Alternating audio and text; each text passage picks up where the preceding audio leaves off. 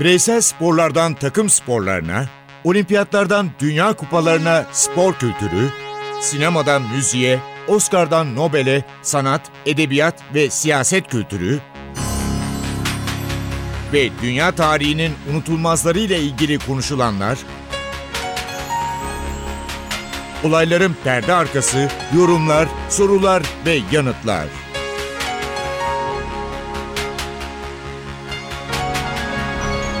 Ercan Taner ve Mert Aydın'la Ateş Arabaları başlıyor.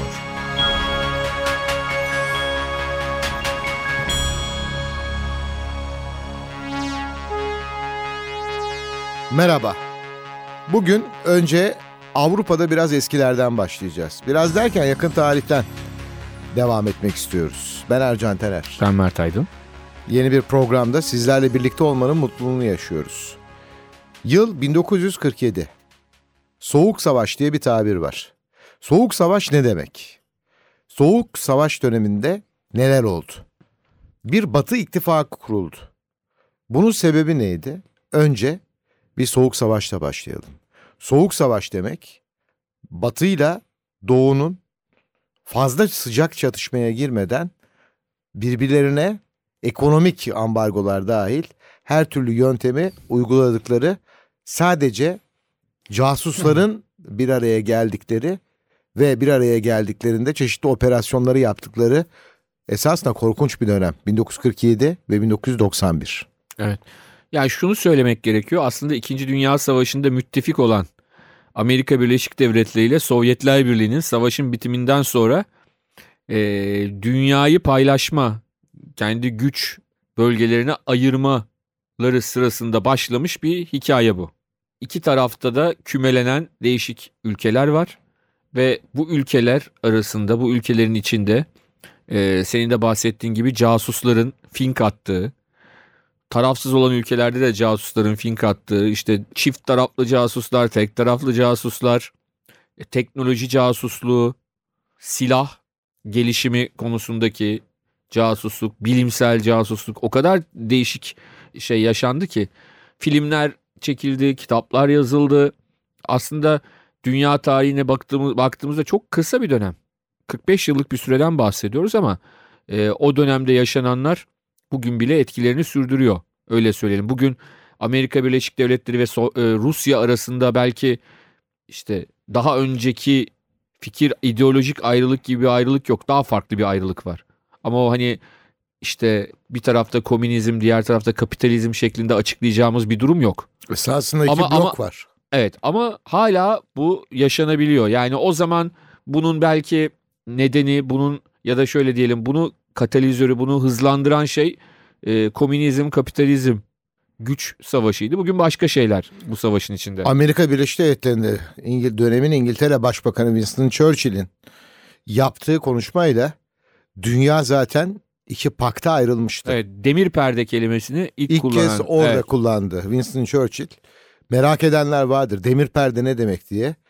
Demir perde Sovyetler Birliği'nin önderliğinde kurulan bir paktı. Demir perdeye herkes giremiyordu ve demir perdedeki insanlardan haber alınamıyordu. Kimlerdi bunlar?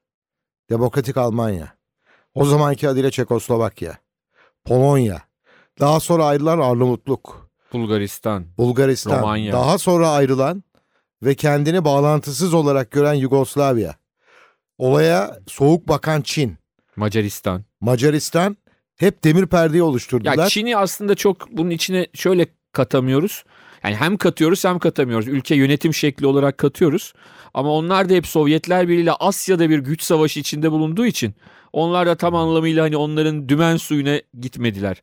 Ee, orada da başka bir güç savaşı olduğunu söylemek lazım Asya'da da. Ee, Çin ve Sovyetler Birliği arasında.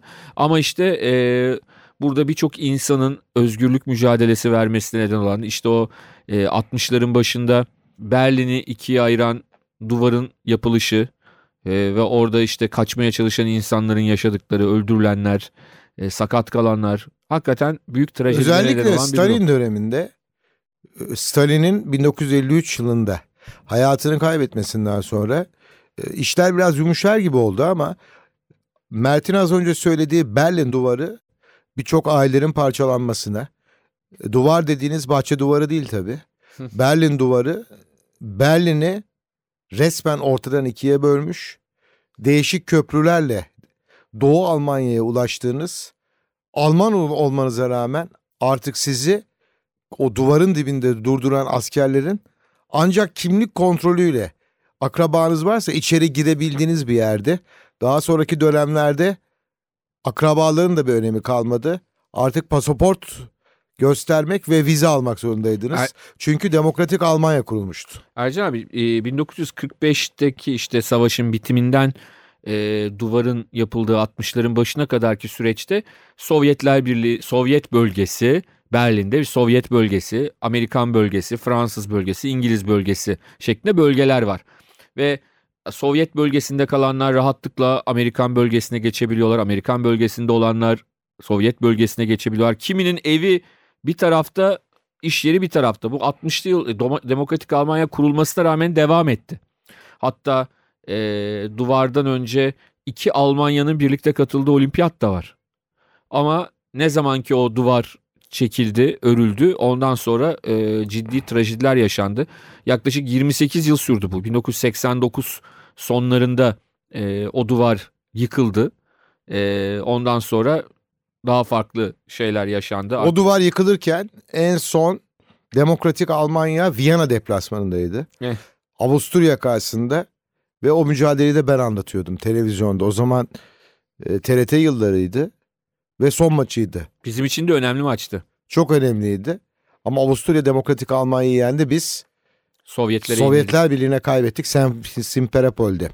4 Nisan 1949'da NATO kuruldu. NATO'nun amacı Sovyetlere karşı bir blok oluşturmaktı.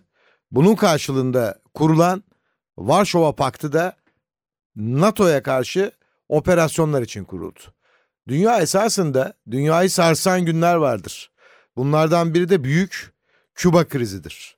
Amerika'da Başkan Kennedy, Sovyetler Birliği'nde Khrushchev. Sovyet gemileri Amerika ve Küba'ya doğru nükleer füzelerle hareket ederken Küba'da bir nükleer füze üssü bile kurulmuştu. Tabii şunu Savaşa ramak vardı. Evet şöyle söyleyelim. Ee, Amerika Birleşik Devletleri'nin en güney ucunda yer alan Key West denilen adayla e, Küba arasında 90 mil var. Yani yaklaşık olarak işte e, 1.6 ile çarparsak 90'ı 100 küsür kilometrelik bir fark var. Yani e, neredeyse görebileceğiniz kadar yakın Küba. Çünkü orada bir e, füze rampasının olması, böyle bir teşkilatın olması açıkça söylemek gerekirse ciddi bir tehdit unsuru. Hatta o dönemde işte e, geçen yıllarda filmi de yapıldı bir e, İncirlik'ten kalktığı iddia edilen o dönemde daha sonra bu filmde daha başka bir yerden kalktığı e, iddia ediliyor.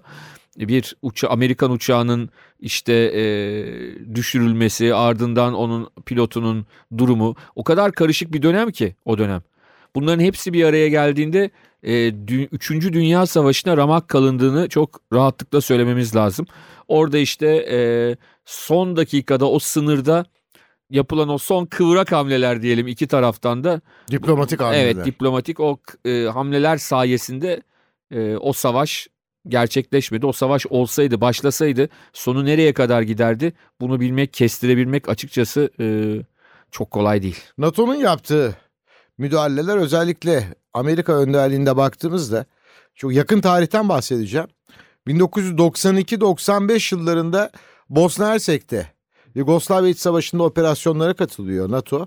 Fakat ağırlığını bir türlü ortaya koyamıyor. Yani Büyük katliamlar evet. var ve NATO bunu engelleyemedi. Evet, özellikle Srebrenica'da yaşayan, yaşananlar ee, Ve NATO tartışılmaya başlandı. Yani uzun sonra. uzun yıllarda yani herhalde bu dünya var oldukça unutulmayacak orada yaşanan. 1999'da Yugoslavya'da gerçekleştirdikleri o zamanki adıyla yine operasyonlar var. Fakat bu NATO'nun askeri gücünün tam olarak yansımadığını öne süren e, çevreler tarafından yine beğenilmedi. Ve koskoca Varşova Paktı onlar da milyonlarca dolar harcadılar ve Çekoslovakya'da sadece insanların üstüne tanklar sürdüler. Evet. Ve orada bir iç ayaklanma olmuştu. Sadece Sovyetler Birliği orada hiç unutulmadı ve hala gittiğiniz zaman da e, hiç de hoş olmayan cümlelerle karşılaşırsınız. Evet, 1955'te kuruldu Varşova Paktı. NATO'ya yanıt olarak. Ee, sen biraz önce söyledin Arnavutluk 1968'de ayrıldı. Yugoslavlar girmediler. Onlar önce işte savaş sırasında 2. Dünya Savaşı sırasında partizanlar işte Yugoslav ya da e, Komünist Parti üyeleri olduğu için ön bölümde e, Sovyetler Birliği ile ittifak içinde görünmelerine rağmen daha sonra anlaşmazlığa düştüler ve Yugoslavya bahsettiğin gibi bağlantısızlar hareketine geçip kapitalist ülkelerin ya da işte komünist olmayan ülkelerin de sempatiyle baktığı e, bir ülke haline geldi. Onu söylemek lazım. E, ama onun dışında işte Bulgaristan, Çekoslovakya, Doğu Almanya, Macaristan, Polonya, Romanya ve tabii ki Sovyetler Birliği Varşova Paktı'nı oluşturdular. Kuzey Kore ve Moğolistan'da gözlemci ülke olarak Varşova Paktı'nda yerlerini aldılar. Yaptığım araştırmalarda Moğolistan'ın baya bir Sovyet baskısı oldu Tabii. Moğolistan'da. Tam Çin'le Sovyetler Birliği arasında yani Evet. çok hakikaten şey bir noktadalar. Şöyle söyleyelim artık benimle uğraşmayın beni bırakın diyor Moğolistan. Ben eski gücümde değilim diyor. Ve Varşova Paktı'na gerekli desteği veremem. Bu yüzden de artık şunu e, net olarak değerlendireyim. Beni kendi halimle bırakın diyor. Ben Büyük Moğol İmparatorluğu'nun peşinde değilim diyor Moğolistan. Ve bu yüzden de Sovyetler Birliği'ne Varşova Paktı konusunda gerekli desteği vermiyor. Programa böyle girdik. Soğuk Savaş yıllarından bahsediyoruz. Ama Soğuk Savaş yıllarında spor ve müzikle devam ediyoruz. Evet. 80'li yıllar e, bugün seçtiğimiz şarkılar 80'li yıllardan şarkılar. E, Bunlardan bir tanesi aslında bir müzikalin şarkısı ama daha çok bir pop şarkısı olarak ön plana çıktı 80'li yıllarda. Murray Head söylüyor One Night in Bangkok. Bangkok,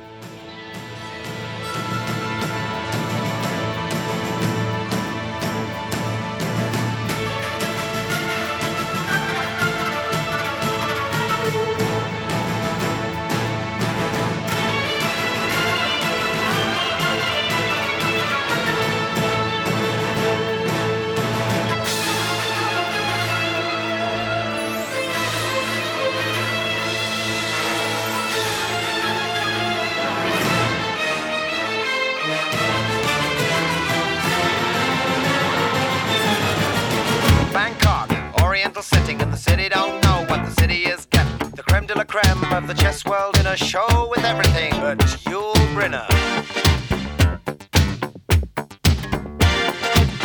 Time flies, doesn't seem a minute since the Tyrolean spa had the chess bars in it. All change, don't you know that when you play at this level, there's no ordinary venue? It's Iceland, or the Philippines, or Hastings,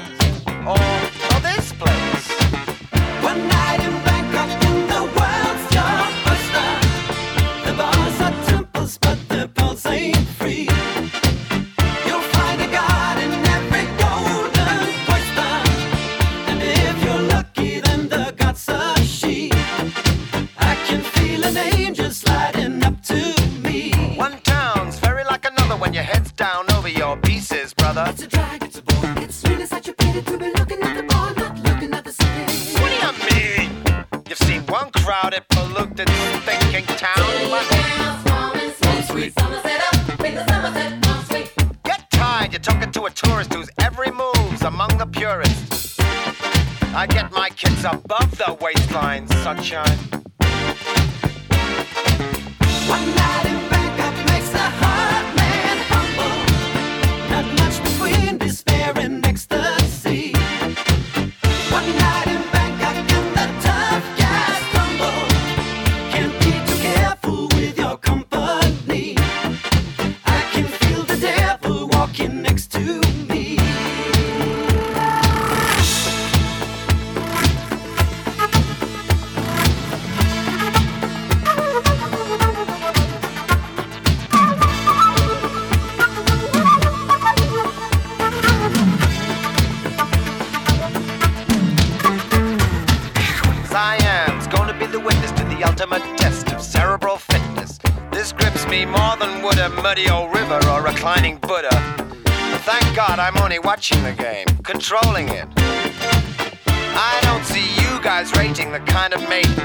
Contemplating. I'd let you watch, I would invite you, but the queens we use would not excite you. So you better go back to your bars, your temples,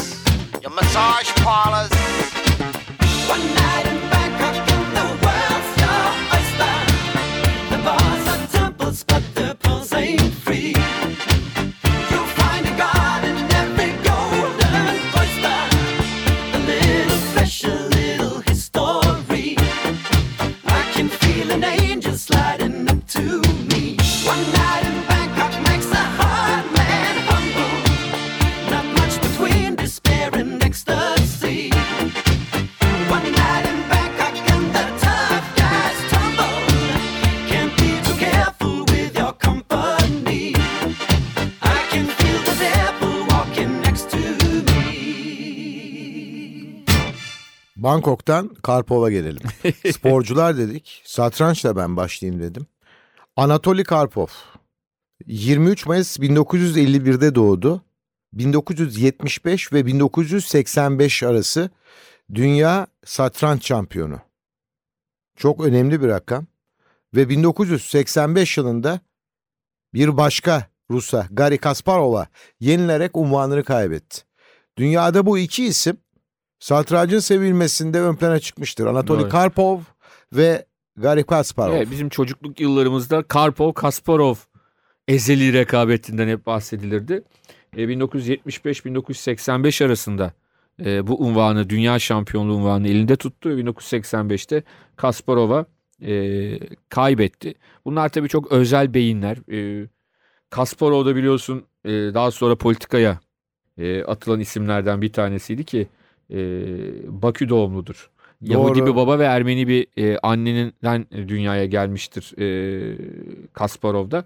O dediğim gibi e, politikaya atılmış e, daha sonra Rusya'da onu belirtmek lazım ama ikisi de çok özel e, sporculardı. Özel olarak dediğim gibi o dönemde e, aralarındaki ezeli rekabet çok fazla konuşuluyordu. Satranç ustalarının bilebileceği bir tanım yapacağım. 2851 Elo puan diye bir puan var. Evet. Ve bu yalnızca Kralsen tarafından geçiliyor. Bu Elo puanı. Ve pek çok insan şöyle söylüyor. Dünya böyle bir beyin ve satranç oyuncusu görmedi. Evet. Tabii aslında bakıldığında e, başka bir enteresan adam var. Fil, onunla ilgili filmler de yapılıyor. Bobby Fischer. Bobby Fischer onunla oynamayı reddettiği için önce Karpov zaten unvanı elde ediyor. Hükmen yenik sayılıyor. Evet Bobby Fischer çok acayip bir adam. Yani onunla ilgili filmlerde de izlemek mümkün sonra ortadan yok oluyor. En sonda da e, İzlanda'da hayatını kaybediyor. Çünkü e, başka bir ülke ona kucak açmıyor. Her şeye karşı hani bazı insanlar her şeye karşıdır ya. Kimi zaman Memnun değildir. e, ırkçı davranışları var. Normal e, davranış biçimleri çok farklı normal insanlardan. E, hayata bakışı çok farklı. Ortadan yok oluyor. Kimse nereye gittiğini bilmiyor. E, işte Japonya'da ortaya çıkıyor. En son işte İzlanda bir tek onu kabul ediyor ve İzlanda'da yaşamını yitiriyor Bobby Fischer'de. O yıllarda satrançla başladık ve şampiyonları konuştuk ve esrarengiz şampiyondan Bobby Fischer'dan da Mert bahsetti. Yine Mert'in seçtiği o yıllara ait bir şarkıyla devam edeceğiz. Evet. Bir Madonna şarkısı Like a Prayer.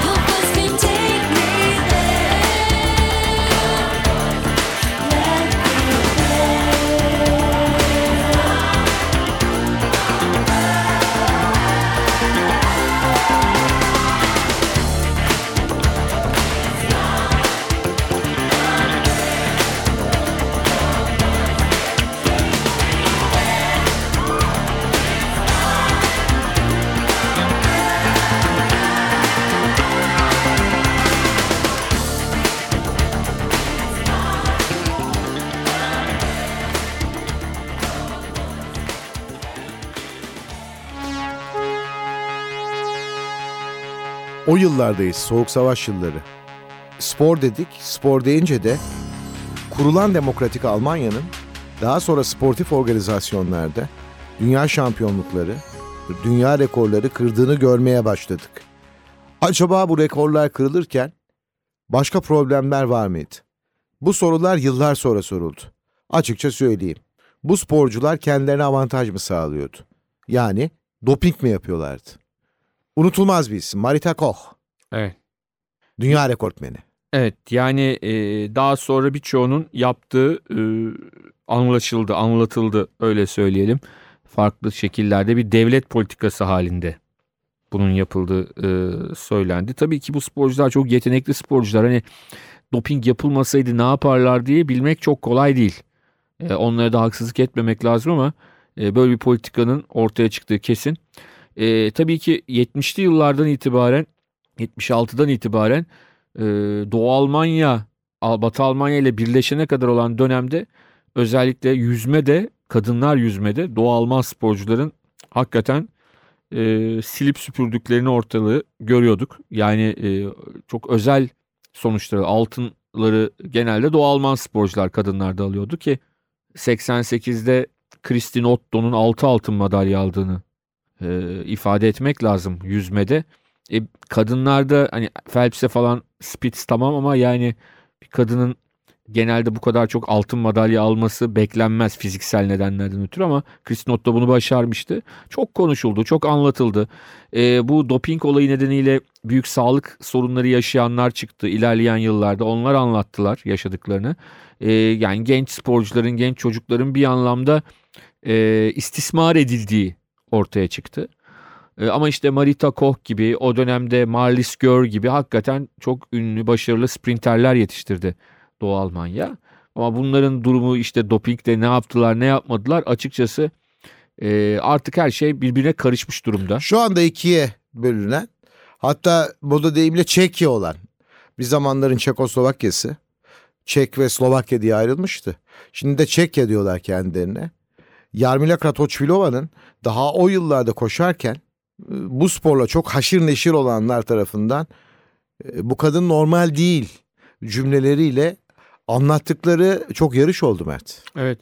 Yani şunu söylemek lazım. 1983 yılında hem 400 metrede hem 800 metrede dünya şampiyonluğu. Ee, 1980 Moskova Olimpiyatları gümüş madalyası.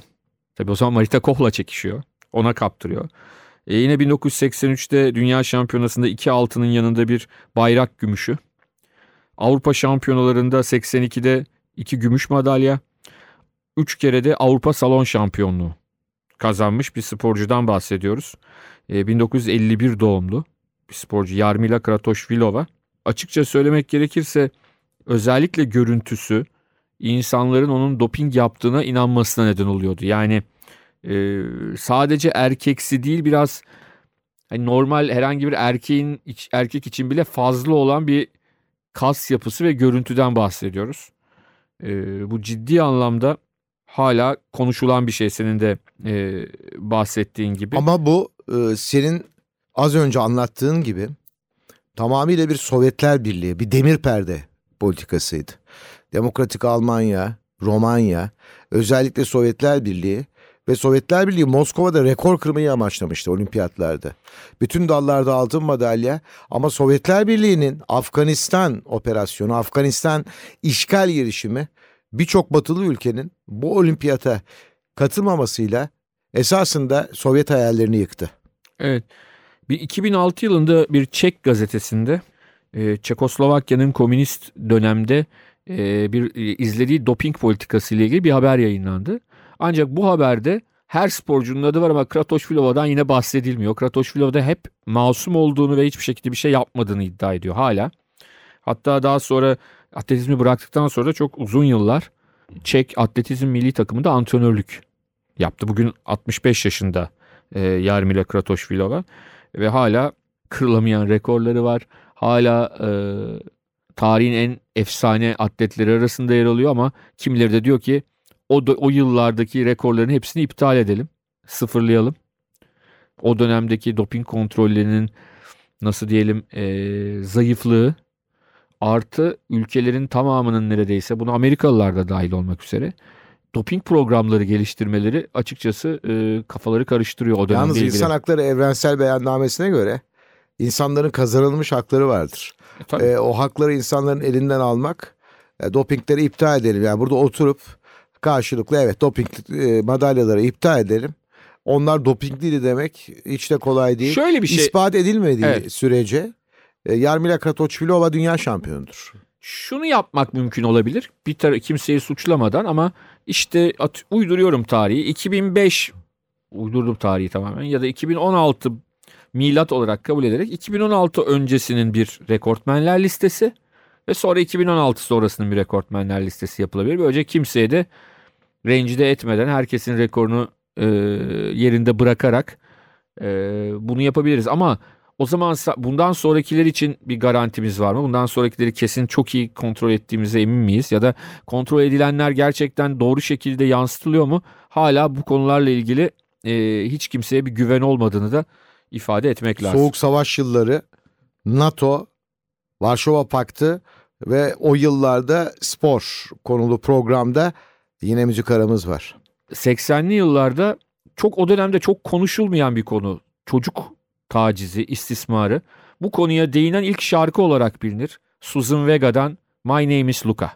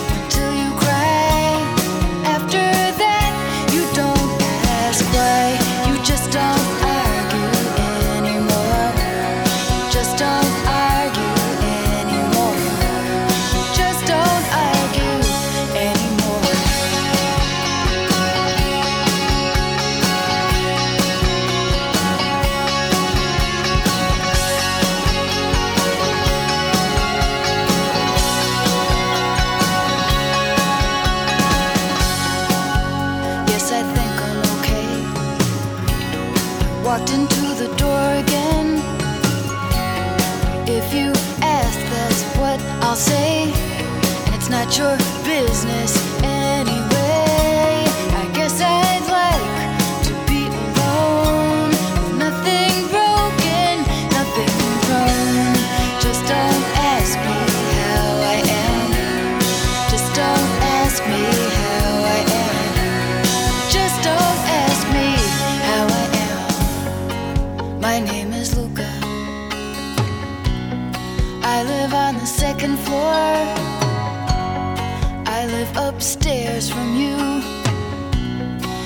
I think you've seen me before.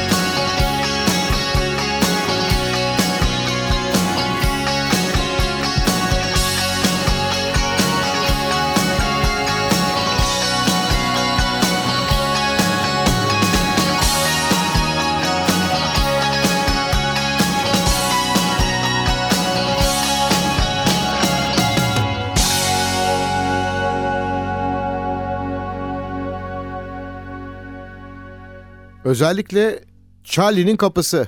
Bu nedir diye söyleyeceksiniz. Bu meşhur Varşova Paktı ve NATO üyeleri arasında casus takaslarının yapıldığı köprü. Şu anda var da artık duvar yok. Eh. Artık takaslar nasıl yapılıyor onu bilmiyorum. Evet artık turistik olarak e, orasına gidiliyor, Filmlerde gidiyor. izleniyor artık. Evet. evet. Soğuk Savaş'ın en kötü imzalarının atıldığı bir yer olarak değerlendirilmekte. Tom Hanks'in hatta geçen sene bu konuyla ilgili bir filmi vardı. Evet. Ve bayağı başarılı O, bir filmdi. e, şey uçağın düşmesi o Evet, pilot. o, o günleri, o olayları anlatan bir evet, film. aynen öyle. Aynen öyle. İzlemeyenler varsa tavsiye edelim o filmi. Ve çok güzel bir şarkıyla bu hafta programı bitirelim. Evet 80'lerin simge şarkılarından biri hala bugün gece kulüplerinde hala her yerde çalıyor. Televizyonlarda her yerde herkesin de bugün o günlerde doğmamış olanların bile dilinde olan bir şarkı. Buradan herkese gece tatlı rüyalar dileyelim. Hani ge- geceleri herkes iyi uyusun tatlı rüyalar görsünler. Eurythmics Sweet Dreams. Ateş Arabaların sonuna geldik. Ben Ercan Tener. Ben Mert Aydın. Tekrar birlikte olmak dileğiyle. Hoşçakalın. Hoşçakalın.